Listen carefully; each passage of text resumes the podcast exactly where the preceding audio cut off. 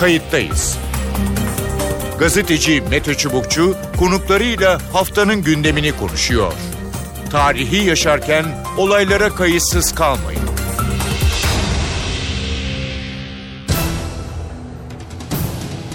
İyi günler bir kayıttayız programıyla daha karşınızdayız. Tarihe ışık tutmak ve olan biteni anlamak için önümüzdeki yarım saat sizlerle birlikte olacağız. Ben Mete Çubukçu, editörümüz Sevan Kazancı. Evet bugün 2014'ün son programı. Yılın son haftasında olduğumuz için programda 2014'ün değerlendirmesini yapacağız. Nasıl bir yıl geçirdiğimize, dünyada 2014'te neler yaşandığına, neler olduğuna bakacağız. Her yıl kullanılan bir klişedir biz de yineleyelim. Uzun bir yıl oldu. Bu da olayların ve gündeminin yoğunluğundan kaynaklanıyor. Ama gerçekten 2014'te belki siz de programı dinlerken evet bunlar da olmuştu diyeceksiniz. Çünkü çok yoğun bir yıl geçti. Tabii ki bunları tek tek birer birer ele almamız mümkün değil ama satır başlarıyla hatırlatmak gerekirse bu yıl bir yerel seçim yaşadık. Bir cumhurbaşkanlığı seçimi yaşadık. Soma'da maden faciası, Ermenek'te maden faciaları da ki gerçekten sorumluları zaten kim oldukları belli. Gezi olaylarında yaralanan Berkin Elvan hayatını kaybetti. Musul konsolosluğu basıldı. IŞİD tarafından görevliler rehin alındık. 101 gün sonra serbest bırakıldılar. Efsane edebiyatçı Gabriel Garcia Marquez hayata veda etti. Nuri Bilge Ceylan kış uykusuyla kanda büyük ödülün sahibi oldu. Yargı cephesi hareketli Ergenekon, Balyoz, Poyrazköy gibi tartışmalı davalarda sanıklar serbest kaldı. 17-25 Aralık operasyonları tabii ki bütün yıl boyunca konuşuldu. Rusya Kırım'ı ilhak etti ve tabii ki IŞİD yani bu yılın bir kabusu ıı, ve belki 2015'i de kayacak bir konu. Şengal katliamı, Ezidiler, Kobani saldırısı, Kobani direnişi bütün bunlar ve bunun yanında onlarca olay. Ama tabii biz daha çok satır başlarıyla gideceğiz ve size bu yıl hatırlatacağız. Telefon diğer ucunda kayıttayızın e, konuğu e, Ahmet Ümit yazar Ahmet Ümit'le birlikte e, geçtiğimiz yılı e, biraz konuşacağız. E, belki önümüzdeki yıla ilgin görüşlerini alacağız. Ahmet Ümit e, hoş geldiniz programımıza. Merhaba hoş bulduk. E, şimdiden yeni yılınızı e, kutlayayım ve bir Evet, e, kutlarım. 2014'ü konuşalım e, istedik. E, edebiyat cephesinden e, ama tabii ki e, dünyada Türkiye'de ne olup bittiğine e, dair de e, gelişmeleri konuşacağız. E, yeni kitabınız projenizde e, o arada e, sohbetimize e, katarız diye düşünüyorum. Evet e, 2014 e, deyince e, ne geliyor ilk başta aklınıza? Ya aslında tabii e, edebiyat keşke daha sıklıkla edebiyat ve sanat e, gelse aklıma ama daha çok ne yazık ki e, kötü bir dönem geliyor. Dünya açısından kötü bir dönem geliyor. Çok büyük bir e, gerileme e, geliyor gözümün önüne. Özellikle bu e, birinci mesele benim için uluslararası alanda ve aynı zamanda da ülkemizle yakından ilgilendirdiği için bu işit ya da değiş neyse o Hı hı. olay. Evet. Bu olay e, sadece politik olarak değerlendirmek yani uluslararası politik açısından değerlendirmek değil. E, benim için önemli olan burada insanoğlunun e, kültürel ve ahlaki olarak ve vicdani olarak e, yaşadığı olağanüstü gerileme. Evet. Yani bu kadar vahşetin, bu kadar korkunç, yani nedeni ne olursa olsun, yani bunun arkasını hani politik olarak çözümlemeye çalışabiliriz, devletleri hukuk açısından, uluslararası ilişki Evet. açısından. E, e, bu başka bir şey. Hani bunun arkasında kim vardır, bu bir komplo mudur, Amerika Birleşik Devletleri mi vardır, yahut işte nedenleri bölünmüş bir Irak mıdır, Irak'taki Şii yönetiminin hani e, acımasız tutumu mudur falan bunlar tartışılabilir. Bu, bu başka bir şey. Bu başka bir şey. Beni ilgilendiren kısmı Mete çok acı bir şey bu. İnsanlığın bu kadar e, Birinci Dünya Savaşı, İkinci Dünya Savaşı bütün bu vahşetten sonra Hı hı. 21. yüzyılın ilk çeyreğinde bu kadar acımasızca davranabiliyor olması, bu katliamlar, bu e, insanın insana yaptığı farklı bir dinden Evet. diye bu bu beni açıkçası çok sarstı. Yani e, ben şöyle bir yazar, gerçekçi bir yazarım aslında ve biliyorsun Biliyorum. cinayet romanları yazıyorum. Evet. Ama tabii sırf cinayet romanı değil onlar yani çok arka Evet, falan. evet. evet. Evet. Yani insanın o karanlık tarafına yabancı biri değilim aslında. Yani yazarken de o insan ruhundaki o kötü yan, karanlık yanını bilirim. Evet. Ama bu kadarı bu kadarı gerçekten e, beni çok açık bir şekilde sarstı ve şok etti diyebilirim yani. Evet yani çok ilkel dönemlere ait bir sanki e, hareket tarzı evet. e, ama tabii günümüzün tırnak içinde e, imkanlarıyla olanaklarıyla da e, işte bir neredeyse hani deyimindeyse bir ölüm pornografisine çevrilme. E, işte ek teknolojiyle bunu yayma ve bunu seyreden bir sürü e, insan aynen. gerçekten bunu e, hem o, o yapıya de hem de insan olarak hepimiz kendimizi bir gözden geçirmemiz gerekiyor. İnanılmaz Dediğin gibi gerekçe ne olursa olsun. Tabii ee, tabii. Peki sen tabi vardır başlıkların ama ben şuradan devam edeyim istersen. Tabii, tabii. çözüm süreci de ne oldu ne biz çok konuştuğumuz bir e, meseleydi. Ne dersin 2014 evet. için? Ya bu çözüm süreci öyle ya da böyle yani e, bu hükümet de mi olur, bu hükümet olmaz, başka bir hükümet mi olur, kim olur mutlaka çözmemiz gereken bir mesele. Yani işte şimdi İttihat ve Terakki üzerine çalışıyorum. Evet. E, işte Selanik'e gittim mesela. Selanik'e gittiğimde ya bu demek ki Selanik demek bundan 100 yıl önce, 100 küsur yıl önce hı hı. aynı meseleler yaşanıyordu buralarda da. Kürt meselesi çok gecikmiş bir mesele. Yani çözümü çok geciktiği için de e, kangren olmuş daha ciddi sorunlara yol açan bir mesele haline gelmiş. Artık ne kadar erken çözülürse, ne kadar kolay çözülürse gelecek için daha umutlu olacağız. Ülke açısından daha umutlu olacağız. Dolayısıyla ben bu çözüm sürecinin başarıya ulaşmasını çok isteyen biriyim. Fakat hı hı. şöyle sıkıntılar var. Bir, hükümet bu konuda gerçekten ne kadar samimi bilmiyorum. Evet. Yani bir adım ileri iki adım geri e, olayını yaşıyoruz. Hı hı. E, görüşmeler kapalı olduğu için halka açık açık olmadığı için gerçekte ne yaşandığını e, biz bilmiyoruz. Yani ben artık halkın şundan çekineceğini zannetmiyorum. Öyle bir yere geldi. Yani bu görüşmeler açık bir şekilde şeffaf bir şekilde de olabilir ve bu da aslında tarafların elini güçlendirir. Evet. Yani işi sürüncemeye bırakan kim? kim iki taraf birbirini suçluyor çünkü biliyorsun yani. En son işte Yalçın Akdoğan açıklama yaptı açıklıyorsunuz ve gereksiz şeyler falan zamansız açıklamalar yapıyorsunuz falan diye. Ya gerçekten öyle mi? Yoksa başka bir tablo mu var? Bu şeffaflığın bu görüşmede çok önemli olduğunu düşünüyorum ben.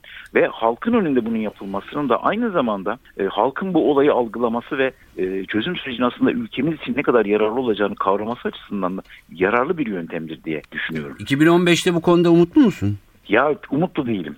İnşallah yanılıyorumdur ama umutlu değilim. Neden umutlu değilim? Bugüne kadar e, hükümetin uygulamalarında ben şunu görüyorum hep. Yani bir kitle var, milliyetçi bir kitle var. Hı hı. O milliyetçi kitleyi memnun etmek adına oy oylarını kaybetmemek adınadır diye düşünüyorum ben. Yani bundan kurt keşke bundan kurtulsalar çok daha değerli bir şey ortaya çıkar ama umutlu değilim. Yani ne yazık ki umutlu değilim. Tabii şeyde de sorun var.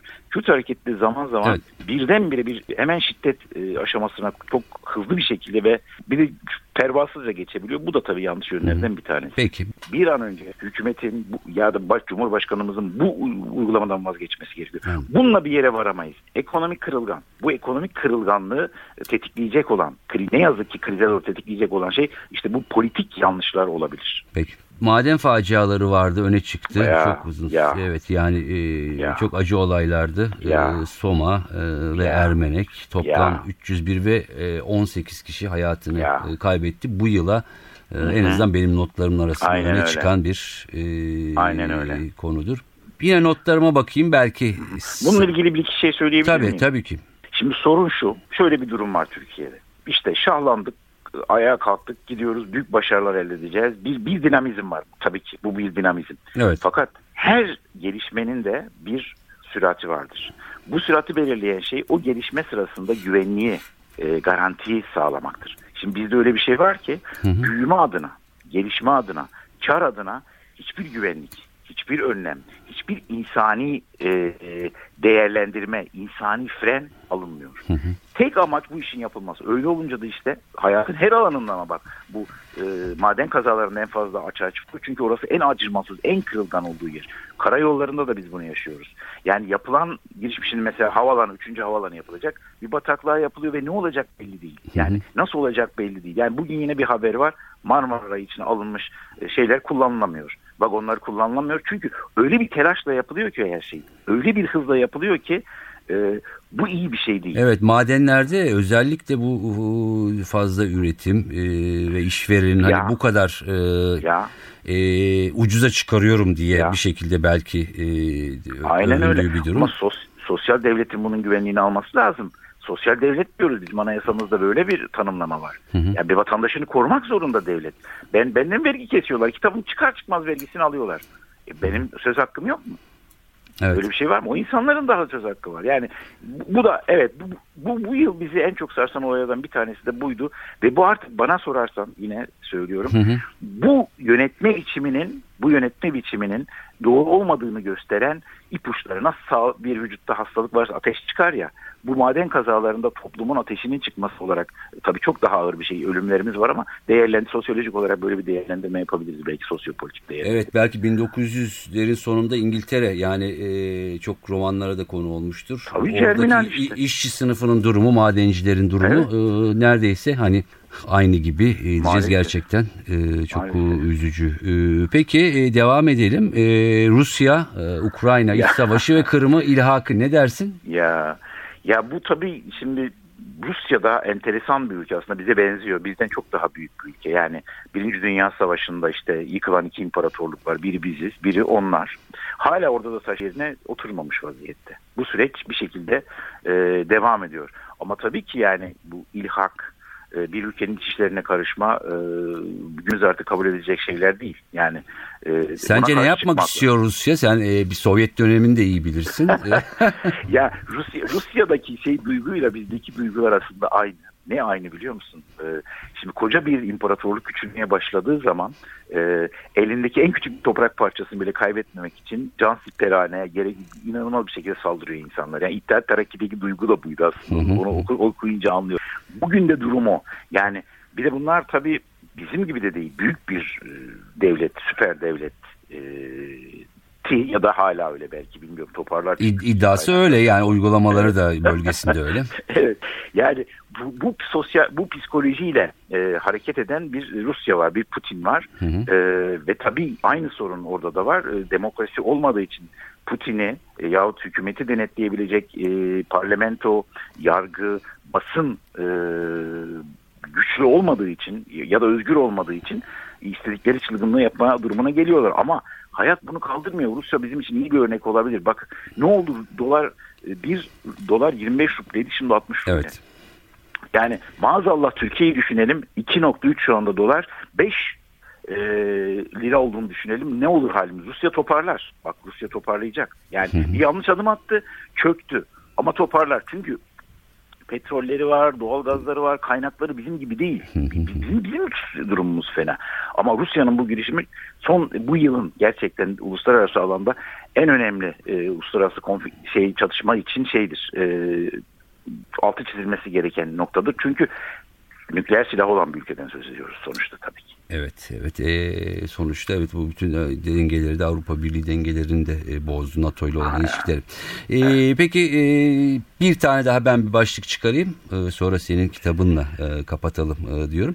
E, aslında o kadar çok o, o şey var ki olay e, dönüp bakmasak aklımıza gelmiyor. Ben mesela işte yargı cephesindeki hareketlilik, Ergenekon, Balyoz, Poyrazköz, e, Poyrazköy gibi tartışmalı davalarda mesela tüm sanıklar serbest kaldı. Geçtiğimiz 6-7 yıl bu davalarla geçmişti. Birçok kişi şunu sordu peki ne oldu e, diye e, böyle ne dersin?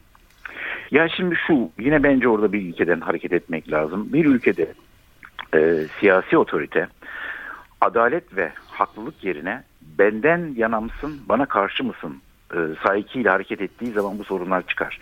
Şimdi balyoz ve e, diğer Ergenekon davalarında esas olarak işte Türkiye'de hani sözün edilen askeri vesayet, darbe Evet. tehlikesi buna karşı e, bir tavırla ortaya çıkıldı ve bu tavırın içerisinde de bugün e, hedef seçilen e, cemaat e, yandaş alındı ve esas olarak da bu operasyonun büyük bölümünü bu cemaat yürüttü. Basında olsun, e, hukuk e, yargıda olsun cemaat yürüttü ve bunlara karşı bir e, hareket. Fakat hükümet tabii şunu da istemiyor an- anladığım kadarıyla tek başına yönetmek istiyor. Demokrasi açısından haklı olduğu çok şey var. Neden seçilmemiş bir yapı e, devletin içerisinde güçlensin? Yöntemsel olarak son derece yanlış bir şey bu. E, şimdi iş tersine döndü. O, o insanların bugün biz düzmece e, davalarla tutuklandığını, operasyonlar düzenlendiğini e, görüyoruz. Hatta onlarla zımni bir anlaşma olduğunu e, görüyoruz. Aralarında bir anlaşma e, adeta inanılmaz bir şekilde e, kendisine e, tırnak içerisinde ulusalcı diyenlerle hükümetin belki pratikte e, şeyde sözde bir yazılı bir anlaşma pratikte aynı davranışı gösterdiğini de görüyoruz. Bugün yeni bir süreç e, Baş- ile karşıyayız. evet, karşı Bugün karşıyayız, bambaşka doğru. yeni bir süreçle başlıyoruz ve bu, buradan şundan da çekiniyorum. Bir süre sonra bu bitecek. İki yıl sonra başka ittifaklar ve başka ittifaklarla başka insanlar hapse gidecek. başka insanlar şeytan ilan edilecek. Ya bu, bu mantıklı bir şey değil. Bununla yönet, yönetilemez yani. Bu toplumun değerlerini ortadan kaldırıyor. Evet 2015'te de buna devam edeceğiz. Hemen başka bir konuya geçiyorum. Gabriel Garcia Marquez hayatını Ya, kaybetti. evet. Ne dersin? Evet. Valla bence e, şöyle söyleyebilirim. Pek çok insan Nobel ödülü almıştır ama Nobel ödülünü benim gönlüme göre hak eden eğer Nobel bir değer olarak görürsek bütün tartışmalarına rağmen yazarlardan biridir. Çünkü benim de en çok sevdiğim e, yazarlardan, yabancı yazarlardan biridir e, Marquez. Ne yapmıştır? E, aslında Juan Rulfo diye bir yazar var. O Juan Rulfo'nun e, yarattığı büyülü gerçekçiliği bütün dünyaya tanıtmış Hı hı. eserleriyle. Yani bu anlamda edebiyata katkısı o- olağanüstüdür. Yani abartmayayım ama Picasso'nun kübizmi e, neyse bir anlamda hani yepyeni bir anlatım dili geliştirmek açısından e, Marquez'i de öyle değerlendirebiliriz. Yeni bir anlatım dilini e, bize armağan etmiştir. Ve aynı zamanda Latin Amerika'daki yazarların tanınmasında e, Evet. da çok önemli bir rol olmuştur. Peki eee, ve senin eee, henüz üzerinde olduğun çalışman projenle Evet. muhtemelen 2015'te onu eee, göreceğiz. İttihat Evet. Terakki dedin, Seyla, eee, Selanik dedin, eee, Paris dedin. Eee, Evet, nedir evet. 2015'te neyle eee, okurun karşısına çıkıyorsun? Valla e, Mete aslında tabii bütün yazarlar gibi benim de meselem insan ruhu. Anlattığımız insan ama bu insan elbette bir çağın içerisinde yaşıyor, bir tarihin içerisinde yaşıyor, bir ülkede yaşıyor. Bunu ben an- e, şu duyguyu anlatmak istiyorum. Hep bizde var olan bir şey bu. E, kul kültürünün kırılması. Hı hı. Yani neden biz bu topraklarda işte Hitit İmparatorluğu, Roma İmparatorluğu, Doğu Roma, Osmanlı neden birey olamıyoruz? Neden yani hep bir büyük lider, bizi yönlendirecek bir baba, bir e, Tanrı'dan e, izin almış bir kült bir e, yönetici, önder figürüne ihtiyacımız var. Çünkü hiç değişmiyor. Demokrasi diyoruz, padişahlık yine devam. Ya Atatürk işte kaldırıyor monarşiyi ve bir cumhuriyet diyor ama Atatürk'ün algısı bile bizde artık bir padişah gibi algılanıyor ve bugün bu gelenek maalesef devam ediyor. Biraz bu bunun peşinden koşuyorum. Bunun peşinden koşarken de aklıma doğal olarak tabii şu çıkıyor. Devlet mi kutsaldır, insan mı kutsaldır? Evet. Roman bu e, sorunsalı e, ele alıyor E, ve bunun bu sorunsalı çözmek için de aklıma şey geldi. En iyi tarihsel dönemi de çok müthiş bir dönem. E, İttihat Terakki yani İttihat Terakki'nin özellikle 1906 ile 1918'de yani Evet. e, kaçmalarıyla buradan en İmparatorluğun son yılları. Aynen öyle. Bir, bir anlamda aynen öyle. Ve dönüşümü. Çünkü İttihat Terakki birkaç İttihat Terakki var. Tabii. İttihat Terakki var. Sonra despot İttihat, İttihat ve Terakki var. Ve İttihat Terakki'ye karşı tavırlar inanılmaz bir şey. Mesela biz 1923'te başlatıyoruz her şeyi. Evet. Hayır 1908'de başladı. Büyük devrim 1908 unutturuluyor. Osmanlı yanlıları da Abdülhamit'i yıktığı için İttihat Terakki unutturmaya çalışıyor. İttihat Terakki de yani dediğim gibi son derece önce özgürlükçü çıkıp sonra bir despota dönüşen ve giderek ülkeyi felakete sürükleyen bir yapıya da dönüşüyor. Hı hı. Enteresan bir dönem bu Evet. hikayeler. İ, i- i- i- ilginç bir e, kitabın romanı yine bizi e, bekliyor. Çok teşekkür ediyorum Ahmet Ümit. E, kısaca varsa bir 2015 mesajını alıp kapatalım hemen. Ya, evet tabii var. Demokrasi, özgürlük ve barış. Bugün bu ülkenin, bu dünyanın bu sözcüklere hiçbir zaman bu kadar çok ihtiyacı olmamıştı.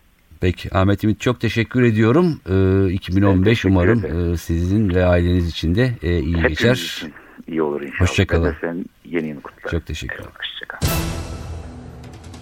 Evet bu haftalık programımız burada sona eriyor. 2014'ün son programıydı.